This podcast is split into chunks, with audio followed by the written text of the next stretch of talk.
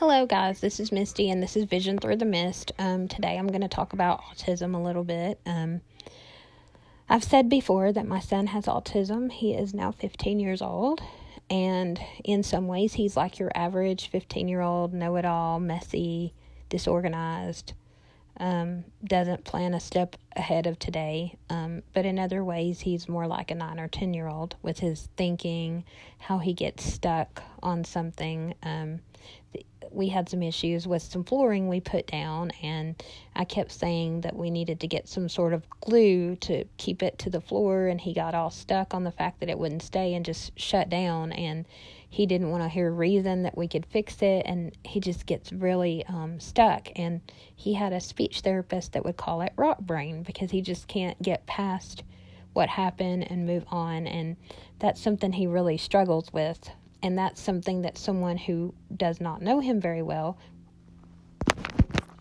would not even notice. So, um, but another thing is, so I had a situation recently where I was speaking to a lady who had a relative with autism, and she said her relative had Asperger's, which is what my son was initially diagnosed with, but they don't call it that anymore. Autism is just autism now.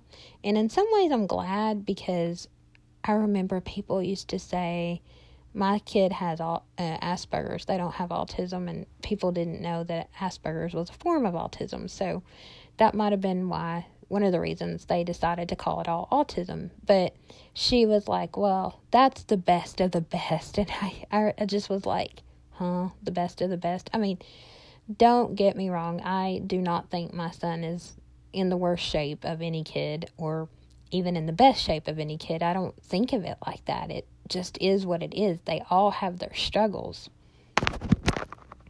I can imagine it would be very challenging to have a child that was nonverbal, but it is also challenging to have a child who's talking back and questioning everything, and who does not have the maturity of children his age. And so he's got 15 year old attitude and 15 year old hormones with nine year old mentality. And that can be very challenging. And, you know, if you have a child who is not potty trained at 15, which I do not, but some kids on the spectrum are like that, I could imagine that would be challenging. I mean, it's all challenging. I wouldn't call anything the best of the best or the worst of the worst. It it just is what it is, and I know I don't look at it the same way that everyone else does. Um in this situation recently, this child had eloped from a situation and there had to be a search and you know, I do think, oh, thank goodness my child doesn't do that. But it brought me back to some times when my child could have ran away. Um, he would leave when he got frustrated or upset, or if someone upset him, and that could be very scary. Fortunately, he never left the premises or anything, or even got lost or made anybody worried. But it was very scary for me. Um, the first time it happened, I think he was around seven, and we were in a homeschool co op, which is a place where homeschoolers take classes. They're usually taught by parents, and the classes change every hour, every hour and a half. You know, you go from class to class, even the kindergartners, and I would walk him to his classes and get him settled in, and then I would go volunteer in another class or teach a class or hang out with other parents. You know, I'd drop him off and pick him up. And um, he had been going to the co op for at least a year, and he had been to another co op before that, but I can't even remember what happened, but something happened, and he he got upset and he left class. And the teacher did not even know noticed that he left um, or acknowledged. I don't know if she thought maybe he went somewhere that he was supposed to go and he found me in the building. So it wasn't a huge deal, but that was scary. And I had a great occupational therapist who worked with us and talked us through it and helped me. She was also a homeschool mom, so she really was really good about helping us with that situation. And it happened two or three times at that co op. And then when he was nine, he went to another co op and he was in a Legos class. And the kids had to work together and had to be in teams. And sometimes for kids with autism, that's very difficult. And he would get upset. And again, he would leave class. And the same thing. The teacher did not realize he had left. And this was going on on a regular basis to the point where I had to just stand outside the class or sit outside the door to make sure he didn't get upset over anything. And finally, I talked to the teacher about it and said he was getting upset and leaving class. And so after that semester, I didn't sign him up for that class anymore. And, you know, she was telling me I could have put him with a younger age group where he could work on his own projects and not had to share. And yeah, I guess I could have tried to make it work, but I just didn't think it was worth it for a Lego class. Um, and then the biggest thing when he was nine, another situation, we were at church and a Sunday school teacher was not very kind to my child. And um, she sent him somewhere else. She felt like he needed to be in another class. And um, he left then and he came and found me in my Sunday school class. And I I didn't even let him go to Sunday school for over a year after that because I was so upset that and that I tried to talk to the teacher about what had happened and she thought it was funny and said well he just got mad. And I'm like you know we were on a highway. He could have went out the door. I mean and so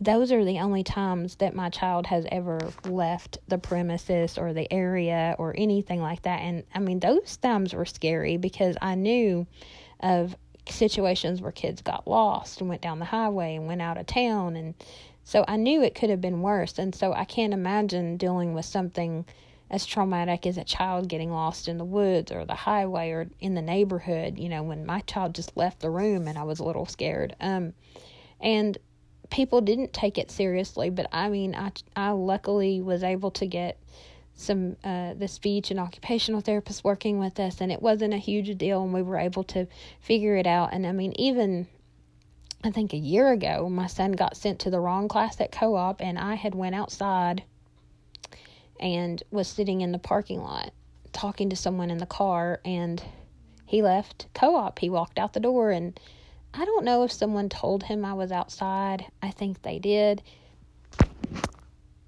But he was in a panic just because his, they sent him to the wrong class. And, you know, this was, you know, 14 or 13. 14 yeah he was 14 then so i mean that wasn't that long ago so i mean these things happen and people just don't realize that autism is a spectrum and just because your kid seems okay to someone who sees them once a week or you know, five minutes every day doesn't mean they're okay. And people don't take things seriously. And, you know, my son does have issues, and I'm proud of all the improvement he's made and the steps he's accomplished, but he does have issues, and they are serious. And, you know, and I don't know what the future will hold. I don't know if he'll be able to get his own place. I know he can obviously work a part time job and luckily, everything he's done so far has been on his own, a very small scale, working for friends. But I don't know if he could go work at a grocery store or a movie theater. I just don't know what's going to happen. I don't know if he's going to have to have a roommate to help him out. I mean, he's doing a little better with his money, but I just don't know. And people don't realize that autism is real, it's different, it's a spectrum different kids struggle with different things. It's challenging for every parent, especially a single parent, especially parents who have other kids, which I don't. So, I mean, I could spend all my time working on him. And I was just talking to a friend um, just a while ago about something, and I said, Oh, I was so in mom mode. I don't even know what was going on during that time. I was so focused on my child and therapy and this and that. I don't even know, you know, social stuff. Like, I don't even know you know, when up until the last couple of years, the last time I went out somewhere without my son or without figure thinking about my son or dealing with something. I remember one time I was going to a Kenny Chesney concert and I love Kenny Chesney and that day my son had had a terrible day. And it's not just, oh, mom's going to this Kenny Chesney concert. You're going to you know, do something boring. I had a fun weekend planned for him and he was really excited, but he totally messed up. Totally messed up and lied and didn't do some stuff, and I had to punish him. And oh, it was just so frustrating that it took hours to calm down and just enjoy my time at the concert.